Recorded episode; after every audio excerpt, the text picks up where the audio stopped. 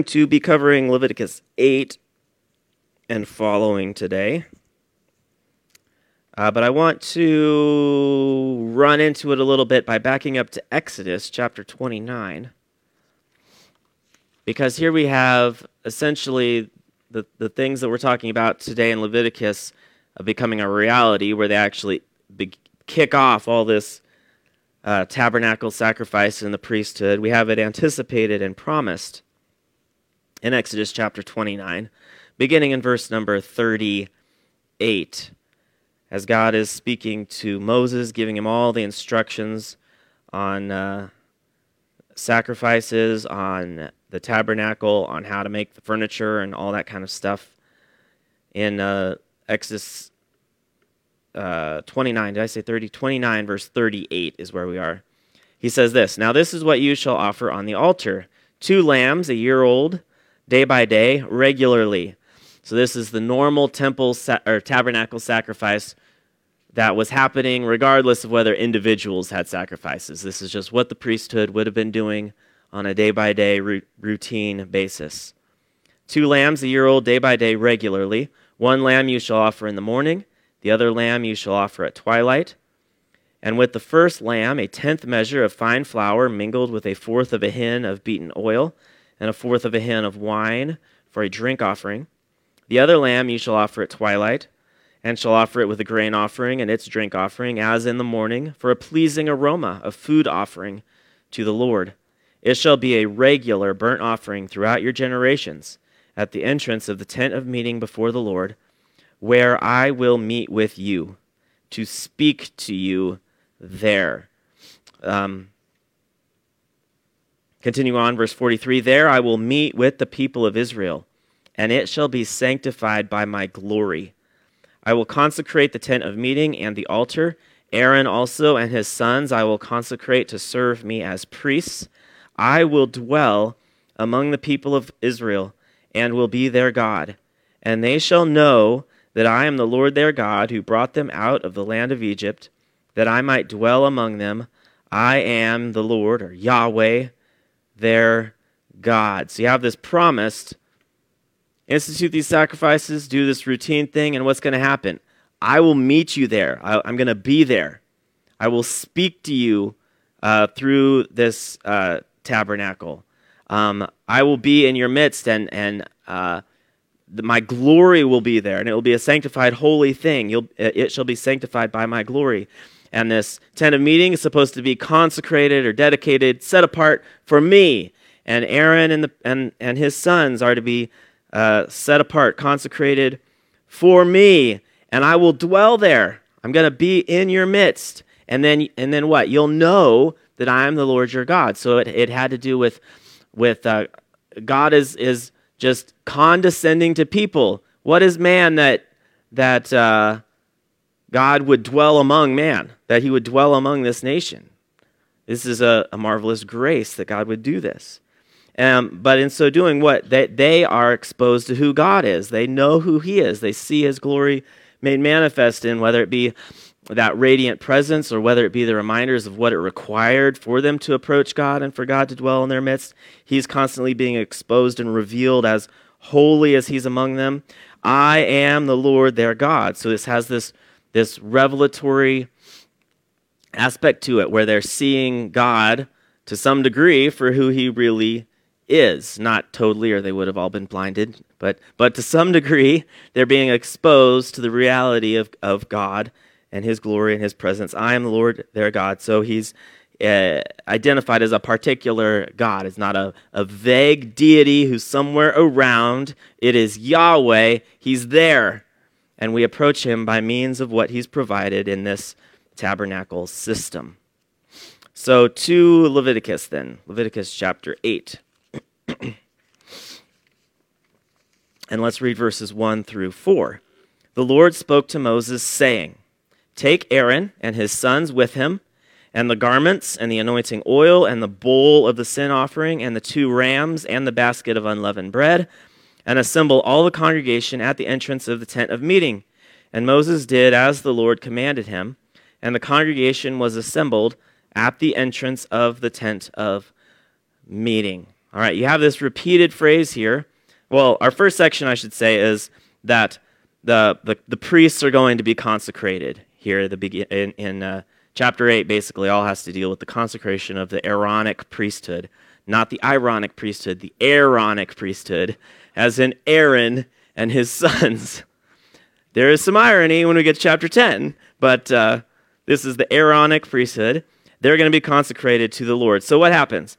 Um, the whole congregation is supposed to assemble so it's this national event to set apart this tribe and this particular family to serve this mediatorial role to be between them and God in the, t- in the tabernacle sacrifice. And if I slip and say temple, understand it was a temple later, but I, I, I feel myself almost doing that.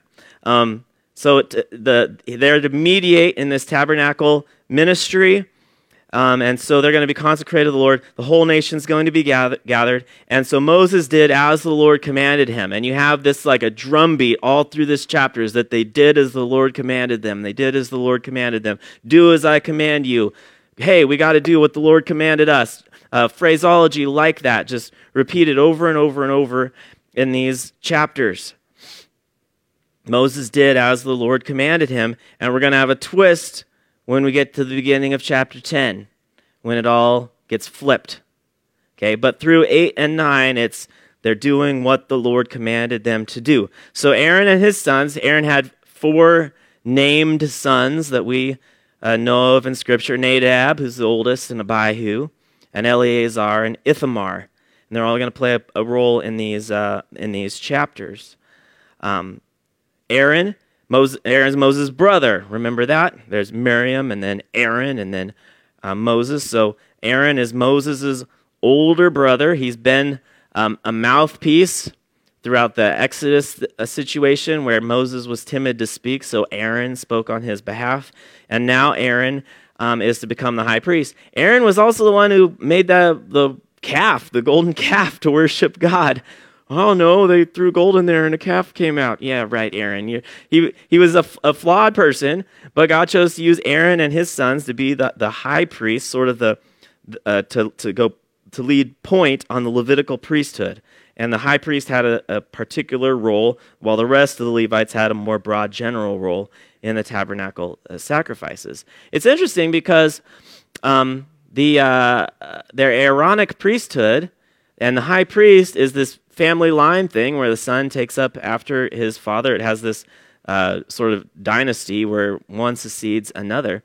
And Moses uh, did not initiate a leadership dynasty in his leadership role.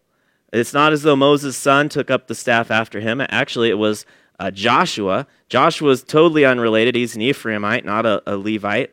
Um, and after Joshua, uh, it, it, all descends into chaos, and there's just sort of various judges popping up to lead the nation of Israel. There's no president or king or someone like Moses in a in a, a line of authority, but Aaron does have this line of authority. Um, if Moses did exemplify sort of a class of people, it would probably be the prophets, in that God did say that he would raise up prophets like Moses, in particular, a special prophet one day, but but there is sort of a uh, a chain of, of prophets who would um, serve as mouthpieces for God, like Moses did. Uh, so he sort of exemplifies the prophetic class, and he also is sort of like the, the top of the prophetic class. Scripture tells us that there's no other prophet like Moses because he spoke to, to God face to face like a friend speaks to a friend. And so the other prophets sort of follow in his footsteps, but, but it's a different kind of succession. Aaron does have this succession of these high priests. And I don't. Um, I, I, think it's because they were supposed to see that they were under the authority of God, because that's what happens when they ask for a king. Is he goes, you're not recognizing that God is your king, okay? And so they were they they, they didn't have a political head like Moses, um, they had leaders, sort of like the prophets, or like the judges, but they didn't have this, this primary political head like Moses because they were just supposed to be following the Lord. Meanwhile, Aaron, although you might see the high priest as, wow, that's a super leadership role, really it's a mediatorial one where he's a sinner working on behalf of other sinners so that they could approach to God. And so it wasn't the sort of role where uh, a person that I'm sure that they could and they did abuse the office, but it wasn't one where they were sitting on a throne going, "Thus says, you know, the the king." It was just tabernacle slash temple uh, ministry where they worked between the people and and God, and so so Aaron has this succession who would follow in his footsteps, namely his sons, and one of the sons would be chosen to be the high priest, and then it would descend on from there in the Aaronic line. Excuse me. um, okay, so Moses is supposed to take these clothes that were described in, in Exodus to be the priestly garments. He's supposed to anoint and consecrate the priestly class. This is the thing that the Lord has commanded to be done. Again, that comes up about 12 times in these chapters. For this whole procedure of consecrating the priests, Moses takes the lead, and then once the priests are consecrated, then they're the ones who take the lead in, in the tabernacle sacrifices. Aaron takes these garments here that are described in verses 5 and onward. Um, and uh, the, some of the notable garments that he would have put uh, on Aaron uh, included this ephod, which is not a garment that we wear typically. I don't have an ephod in my closet. But it was, it was a garment that went over their shoulders on both sides. And the high priest's ephod had a stone on each shoulder, and each of the stones had six of the 12 tribes. So all 12 tribes were represented on these, these two stones. And it, in Exodus 28, those stones are described as stones of remembrance for the sons of Israel, and Aaron shall bear their names before the Lord on his two shoulders for remembrance. So he's representative of the whole nation. Uh, he's so much of a representative. He has their names carved on stones on his on his shoulders. He's going before the Lord as as the people of Israel. He's he's mediating, going between God and the people of Israel, between God and the twelve tribes. And then Aaron had this breastplate, uh, which uh, again is a thing that that uh, hung over his shoulders, but then would have been right in front of him, like kind of like you think of as a as a breastplate. Uh, but it had it had 12 stones as well. Again indicative of the 12 tribes of israel. And they were all different types of stones. There were four rows of, of three one stone for each tribe. And exodus 28 again says that so aaron shall bear the names of the sons of israel in the breastplate of judgment on his heart when he goes into the holy place to bring them to regular remembrance before the lord. And in the breastplate of judgment you shall put the urim and the thummim and they shall be on Aaron's heart when he goes in before the Lord. Thus Aaron shall bear the judgment of the people of Israel on his heart before the Lord regularly. So again, he's representing the children of Israel with this breastplate and these stones that represented each tribe. And it seems like there's a couple things um, he draws that God draws attention to here. One is that it was at Aaron's heart, and the other is is that it was uh, a breastplate of judgment. And so, in his sacrifices and atonement and all those things that would have represented sin and the fact that it needed to be recognized and dealt with, here he is symbolically representing all of the 12 tribes as he goes about that ministry. And then he had the Urim and the Thummim, which is again uh, strange to us. You know, uh, some of the things like socks, you go, oh, we know what those are. But but Urim and Thummim, what are what are those? And those were uh, these two objects. It actually might have been more than two objects because Urim and Thummim themselves are plural words. So it was maybe more than two objects that were apparently used for, for casting lots, and, and they could use them to discern God's will in different matters. And we don't know by what mechanism uh, they did that, but it was a, a, a lot system. And uh, the, the casting of lots is of, of the Lord, and so uh, the, the priest would discern God's will in certain matters using the Urim and the Thummim. When I say that Urim and Thummim are, are plurals, it's sort of like if I said you have jacks and balls, you wouldn't say like, oh, a jack and a ball.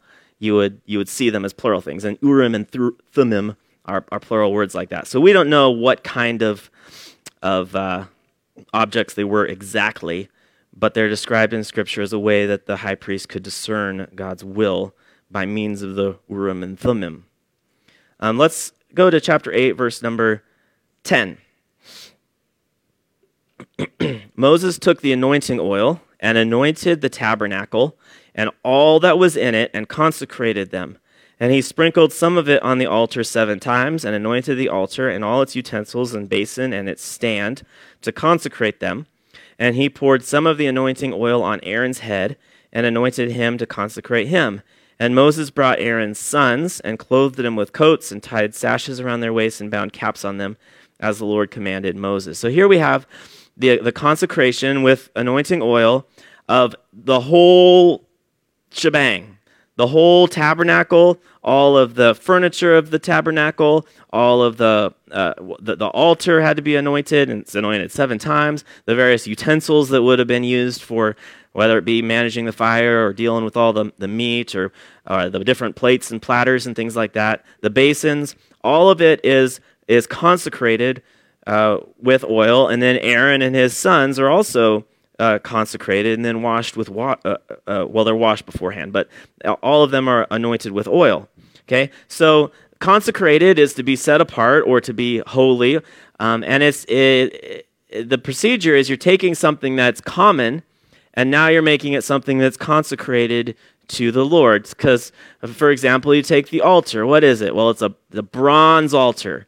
Where did all that bronze come from? Well, the people donated it to build it. So they had a bronze axe head and they decided to, to contribute it to the Lord and they manufactured it and built this big uh, altar. It's these common everyday things, but now it's been dedicated to the Lord and set apart as holy to Him. So something is being taken from common to being um, honorable, set apart, consecrated to the Lord. And all of these things was part of the, the cloth that was woven into the veil, well, it was just something that the people had, something among their possessions that they donated to the Lord, and now, it, and now it's consecrated. Now it's dedicated to the Lord. And the priesthood itself was taken out from among the people and set apart over here and anointed with oil. And now this, this priesthood, these, these men are to the Lord. They're to serve his purposes. We have um, New Testament parallels in that too.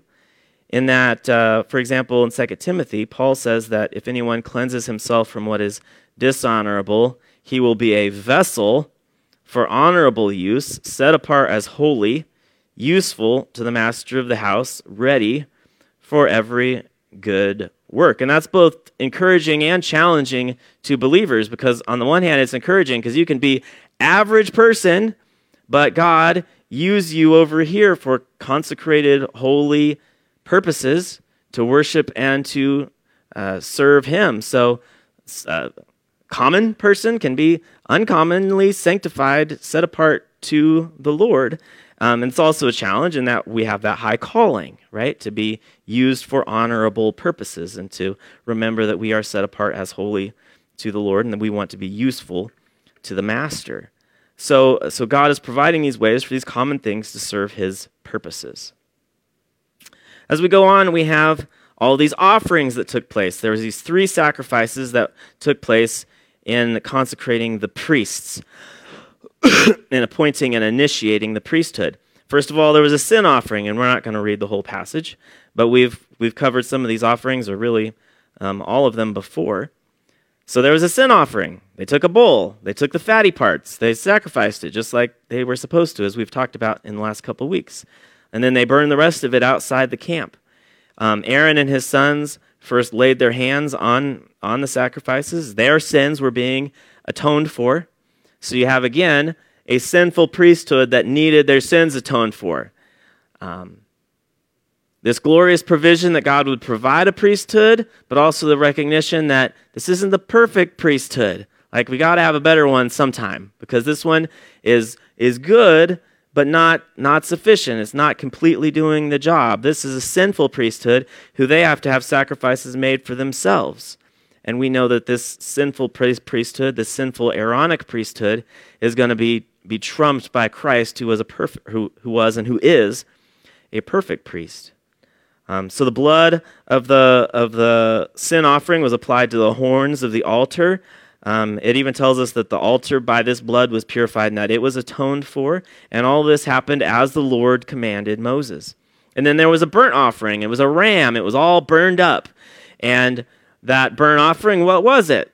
Well, we already talked about it, and here it comes out again. It was a pleasing aroma to the Lord. I think this is really cool because a couple chapters earlier, you had God say, Hey, if you offer a burnt offering to me, it will be acceptable to me. Whoa, we can offer a sacrifice that's actually acceptable to the Lord.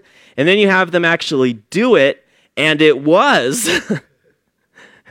yeah, that, that, that's sort of the tenses of the words that they, they, they offered this burnt offering, and it was a pleasing aroma to the Lord. God actually accepted it as he promised he would. It was actually pleasing to him. And then they had an ordination offering, which was another ram that was sacrificed. And the blood of that ram was put on the, the ear of the priest and on, on his thumb and on his toe, probably demonstrating that the whole priest, uh, head to toe, if you will, was the Lord's, was purified and, and dedicated, consecrated to the Lord's service. And then at the end of chapter 8, uh, beginning at verse 31, we see that Moses said to Aaron and his sons, Boil the flesh at the entrance of the tent of meeting, and there eat it, and the bread that is in the basket of ordination offerings, as I commanded, saying, Aaron and his sons shall eat it. Skip down to verse 33 You shall not go outside the entrance of the tent of meeting for seven days until the days of your ordination are completed. It will take seven days. Skip down to verse 36. And Aaron and his sons did all the things that the Lord commanded by Moses. So Aaron and his sons are supposed to be there at the entrance of the tent for seven days, which they do, just what the Lord commanded them to do. We come to verse 9, and this is the eighth day. So we're just, the story's just flowing right along. Okay, so here we are on the eighth day, and now there's supposed to be sacrifices made for the people to initiate the, the rhythm of the sacrifices in the tabernacle.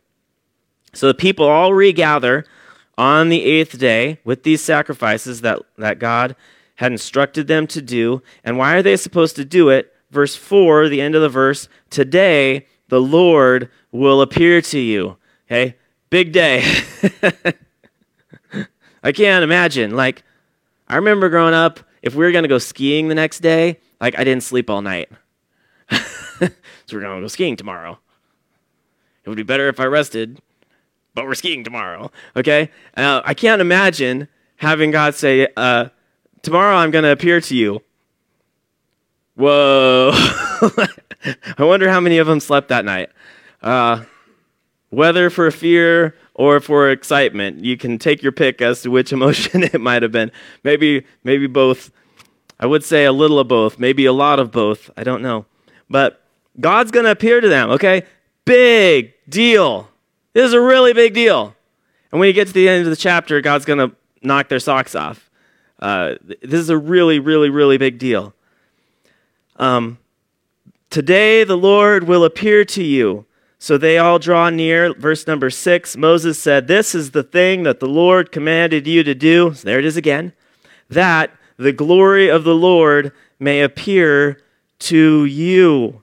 All right, so this is like a fearful but gracious thing. God's going to be there.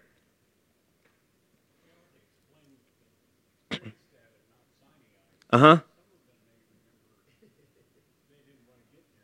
Yeah, yeah. right. you go to the mountain, we're going to die if we do. Okay? So, yeah, this that's that's the background that makes this dramatic is, is that he was on the mountain over there and it was terrifying. But then he goes, Here's this provision, and here's how you're supposed to do it. You do what I command, and I'll show up here. Okay? So this is a big deal that the God over there in lightning is going to condescend to be among his, among his people. Um, so, yeah, I think you make a good point to remind us that this is what happened a couple months ago, right? Mm-hmm. And, Moses comes down like, oh, and they can't even look at him because he was, was in the presence of God. Um, verse number seven Moses said to Aaron, Draw near to the altar and offer your sin offering and your burnt offering.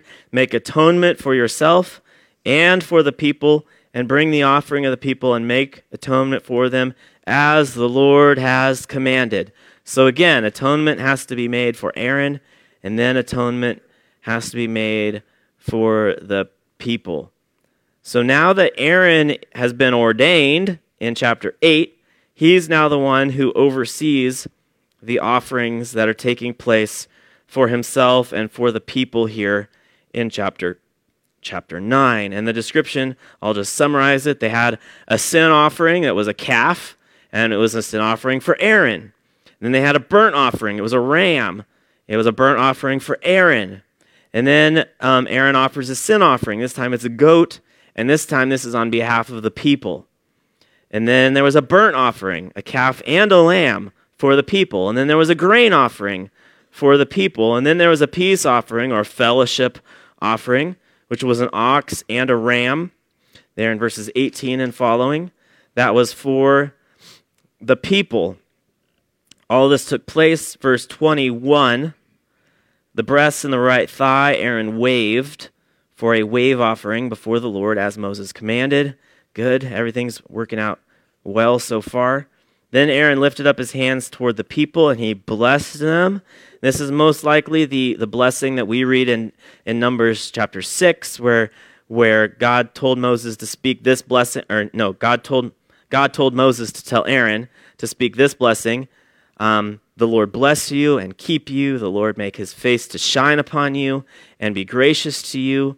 The Lord lift up his countenance upon you and give you peace. And God says, So they shall put my name upon the people of Israel, and I will bless them. So that's probably the, the, uh, the blessing that Moses was to uh, speak over the people, um, encourage them with God's presence, with his blessing, and his name would be on them, and God would bless them. Uh, so, so Aaron lifted up his hands toward the people, blessed them, and he came down from offering the sin offering and the burnt offering and the peace offerings. And Moses and Aaron went into the tent of meeting. And when they came out, uh, they blessed the people. And then what happens? The glory of the Lord appeared to all the people. And fire came out from before the Lord and consumed the burnt offering and the pieces of fat on the altar. And when all the people saw it, they shouted and fell on their faces. No joke. okay?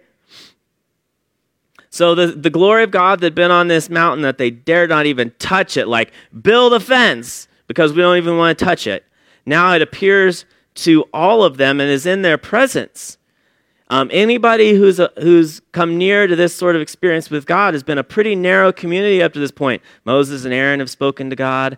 Um, he, at one point, uh, God appeared to uh, a bunch of the leaders in Exodus in a, in a really strange one. Like I think it describes them like walking on, on coals or something like that. I should have looked it up. Anyway, there's been there's been a category of people who've had some experiences with the glory of God, but now He appears to all of them in their midst. Fire comes out and consumes uh, the offering, which which what uh, you have God coming down um, to these these furniture elements that used to be common, now they're clean and God can be there.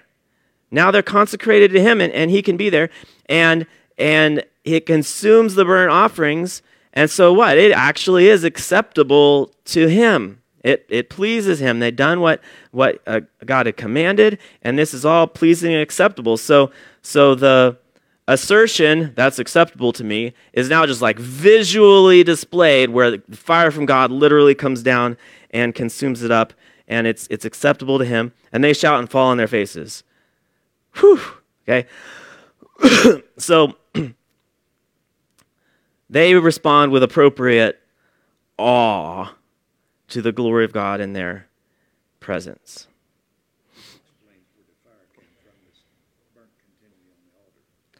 Um, except they had sacrifices before this. So yeah, I'm not. I, I I understand what you're saying, but but I don't think it was as though they could only use heaven fire Um, but but uh, God is, is demonstrating his acceptance of what's going on and his real presence there. Are you to say, Mike?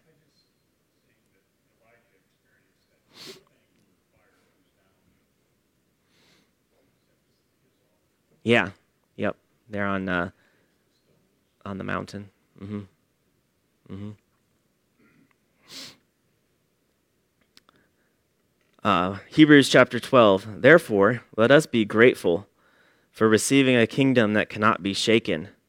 And thus let us offer to God acceptable worship with reverence and awe, for our God is a consuming fire. Two, two things can be true. They're both in Hebrews. You can boldly approach the throne of grace, and God is a consuming fire worthy of being worshiped with reverence and, and awe. Uh, both those things can be, uh, both those things are true for those of us who are, are believers. Um, we can come near, but we don't trifle with God either. Uh, immediately, and it's kind of a shame this is chapter 10, or that there's even a space between the chapters because this just run this just the story just keeps flowing all right? What happens? Okay they fell on their faces. Now nadab and abihu the sons of aaron each took his censer and put fire in it and laid incense on it and offered unauthorized fire before the lord which he had not commanded them. We got a twist okay then over and over and over and over, they're doing it as the Lord commanded. Moses, hey, this is what the Lord commanded. They did as the Lord commanded. And then Nadab and Abihu come. They offer this unauthorized fire, which he had not commanded them. What happens? Fire came out from before the Lord and consumed them.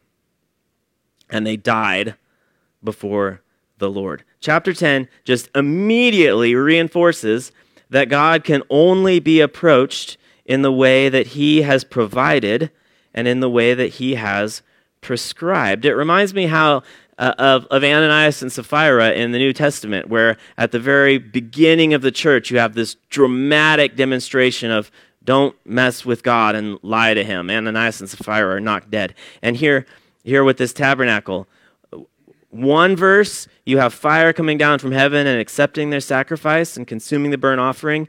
And then uh, the, the very next verse, the fire comes down and consumes their unauthorized uh, worship, their unauthorized fire. Uh, so we're right away provided with this example that God can only be approached in the way that He provides, and that God takes this sin really, really seriously. Uh, they offered strange fire, which the Lord had not commanded him. So the submission to God's will has been broken. They disobeyed, and they paid the price for it. There aren't a lot of details about the exact nature of their sin, but it seems that they both had the wrong kind of fire that wasn't from the altar, um, or their incense wasn't the right recipe uh, that God had mandated. And with that strange fire, they dared to approach God's presence with that sort of an offering. And fire came out from before the Lord and consumed, which is the exact phrase that we just read about about how the sacrifices were consumed there in chapter 9.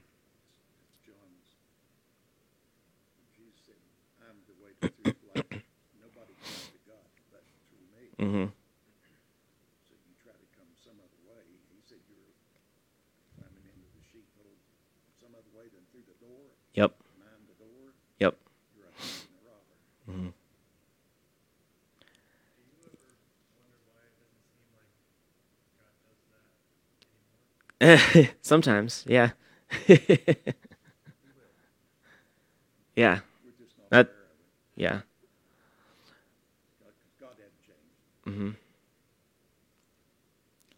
Well, yeah. must have offered strange fire or something. uh-huh. Yeah, we don't know how he operates now, like with the Lord's table where people were dying. We don't really, we can't go, oh yeah, you remember Joe? That happened to him. Like we don't really have those sort of examples. Uh, but like Pastor Matt emphasizes, it might just be a matter of his patience, but it, it will come due. Um, you, you look like you want to say something. Yeah.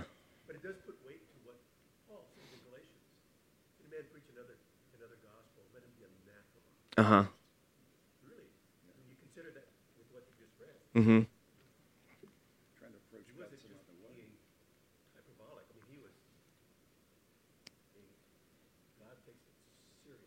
Yeah.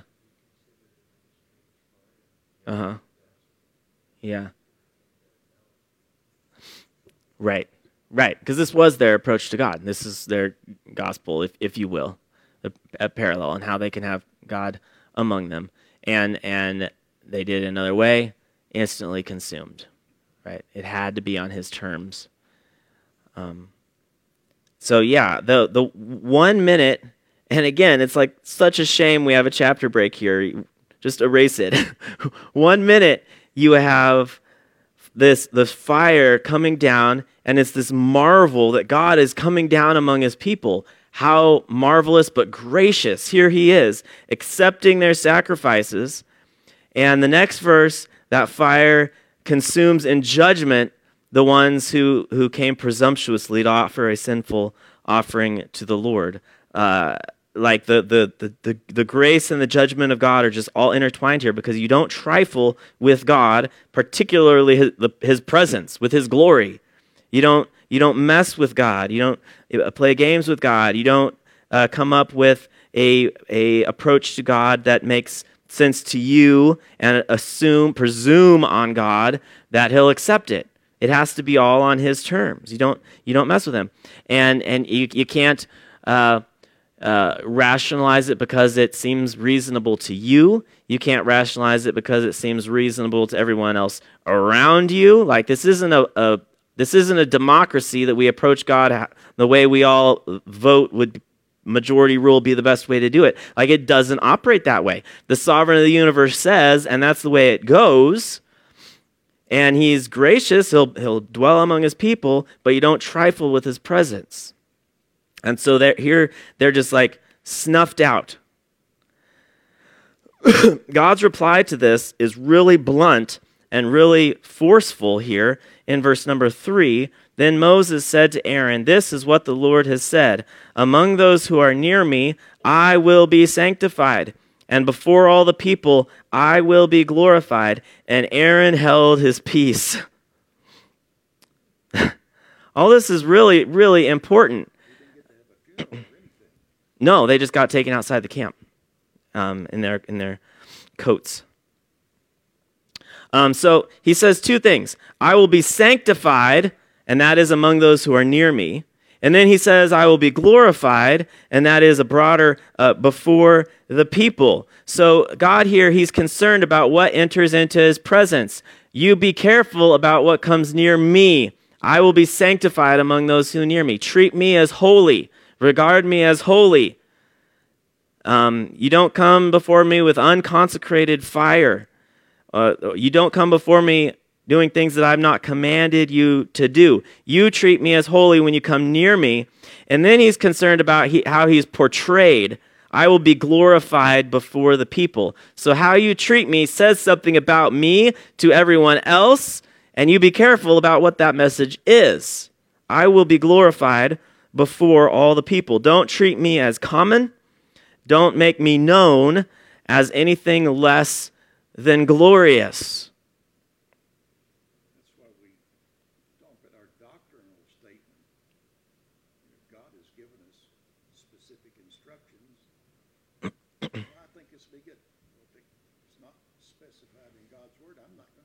Mm-hmm. Um, and and Aaron holds his peace. Remember, he, there's this there's sort of this two sides of the coin with God's glory being with Israel that he he will be near his people, but in so doing he'll be magnified. Uh, even even among the nations, like who's the God over there among Israel? And there, a strange fire contaminated both of them. It it made it so that they were messing with what made it possible for God to be near them, and they were tampering with his glory among the people and and to extrapolate it further among among the nations. And he says that can't happen. I will be sanctified before those who are near me, and before all the people I will be glorified. And then Aaron holds his peace, which is really important because what is what would be the natural response right here? He's just received this Huge blow. His sons just died. Okay? And you might think, like, come on, have a little sympathy for Aaron. But what's most important here? Like, the glory of God so trumps everything else that he just he shuts his mouth. Like that happened and it shouldn't have happened and I got nothing to say. And yeah. And that was against God and it doesn't matter how much it personally hurt me, I still have nothing to say. I'm not the priority here. And so Mo, uh, Aaron just held his peace. Uh, and this is a, so even with the tragedy of his own two sons dying, God's honor is dominating in importance. Aaron and his sons, they were not to mourn over this situation. Um, that, that also turns out to be a broader regulation for um, the, the high priests. Um, I think it's in Numbers where they're told that when they have family members die, they weren't supposed to mourn over it. So this becomes a, a broad regulation for the, the high priests to not participate in these funeral rituals. Um, but the people were. um, verse number, uh, let your brothers, uh, verse number six, let your brothers, the whole house of Israel, bewail the burning that the Lord has kindled. Do not go outside the entrance of the tent of meeting, lest you die, for the anointing oil of the Lord is upon you. And they did according to the word of Moses. So Aaron and his sons were not supposed to grieve this situation, but the people were. Um, and then in verses 8 and following, it's interesting because God focuses Aaron back on his priestly duties. The Lord spoke to Aaron, saying, Drink no wine or strong drink, you or your sons with you, when you go into the tent of meeting, lest you die. It shall be a statute forever throughout your generations. You are to distinguish between the holy and the common, and between the unclean and the clean, and you are to teach the people of Israel all the statutes that the Lord has spoken to them by Moses. That this feels like that moment in the movie when the hero he's starting to wear thin. He doesn't think he can do it anymore. Um, he can't follow through on the goals he's had the whole film. He's going to do this thing, but oh, I can't. I don't think I'm going to make it. And the mentor character looks him in the eye and puts his hands on his face, and he's like, "Here's what you're supposed to do. okay, here's what you're supposed to do. Okay, uh, uh, don't don't drink wine, strong drink when you enter the tent. Okay, be serious about worship here. Here's your job. You're the one who's supposed to be distinguishing between the holy and the common, and between the, un the unclean and the clean. You're the high priest, so you're at you're on point in in demonstrating to the people these are the things that are set apart for God, and these are the things that are not, and you distinguish, and it's your responsibility to teach the people all the statutes that the Lord has spoken. That's your job, Aaron. You you are are the man to communicate God's truth to the people and make sure they follow what I have commanded them to do. So, eyes, eyes on the line, Aaron. It's a big deal to lose your sons, but here's your job teach them what I have commanded you to do. The story uh, goes on. There's a problem uh, with the peace offering where they don't do the peace offering correctly uh, in the second half of the chapter, and then they don't eat the peace offering. And Moses is going, guys, what are you doing? Not not eating the peace offering you're supposed to eat. And Aaron's like, my son's just died.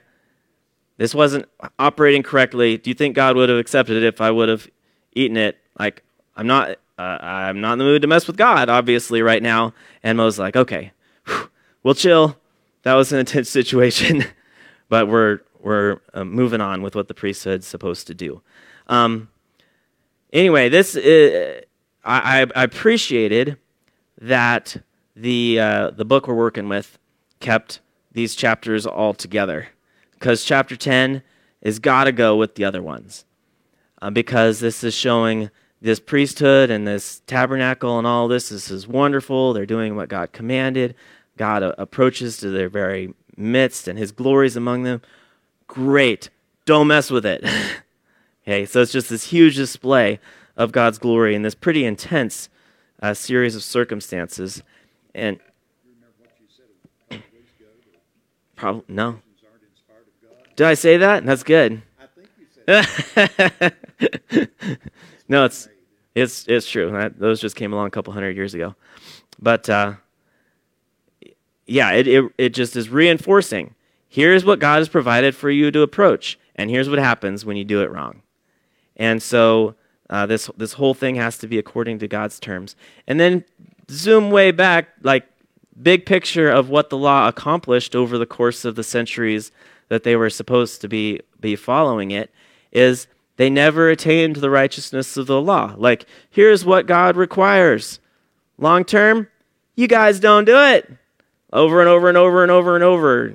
Judges and invasions and plagues as punishment and, and scattered and conquered and all this because they, they didn't fulfill it. So even the, the big picture of the law still has this, this goal of pointing them to even though God's provided all this, you still don't do it. You need some other higher righteousness applied to you. You need something outside to just be given to you because you're not going to meet the righteous requirements of this law even even by means of all the gracious provision that God has provided. You're still not going to attain it. We need somebody who can do it go paid and then grant that to you just by by his grace. You think of it, if you, you're just going through the motions and your heart isn't in it, uh,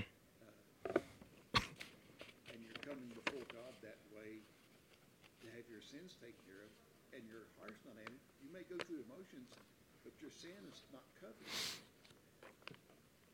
This doesn't work that way. The uh, Be from the heart, and they, and they, they think about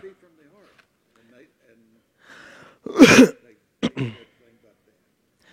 that's one of the things that the new covenant does is you have a heart problem here's a new one so we can fix that really fundamentally uh, not we can fix so that fundamentally broken part of us can be fixed and we can uh, approach god and, and walk before him let's close god um, although we don't have a pillar of fire or cloud or fire on an altar um, showing us your manifest glory like that. Uh, we want to be reminded that you are in our presence and uh, that we should treat you with reverence and awe. And uh, Lord, that requires you to, to strengthen our, our faith in what we know to be true of you, to really be in awe of it, um, to strengthen our faith moment by moment, because one moment we can really appreciate who you are and be wanting to submit to you, and the next moment we can forget and do our own thing. So we need you to establish that consistency for us. But uh, God, fill us with that reverence and, and awe as we live our lives of worship toward you. And then help us to remember that uh, we don't approach you on our terms. We've approached through the only way, and that is Jesus. And so help us not to forget that either. And to be bold to share that good news. Because uh, a lot of people are running around with uh, either completely ignoring you or thinking that they have their own way to approach you. So may those of us who know the way be, be bold to share it as we have opportunity. In Jesus' name, amen.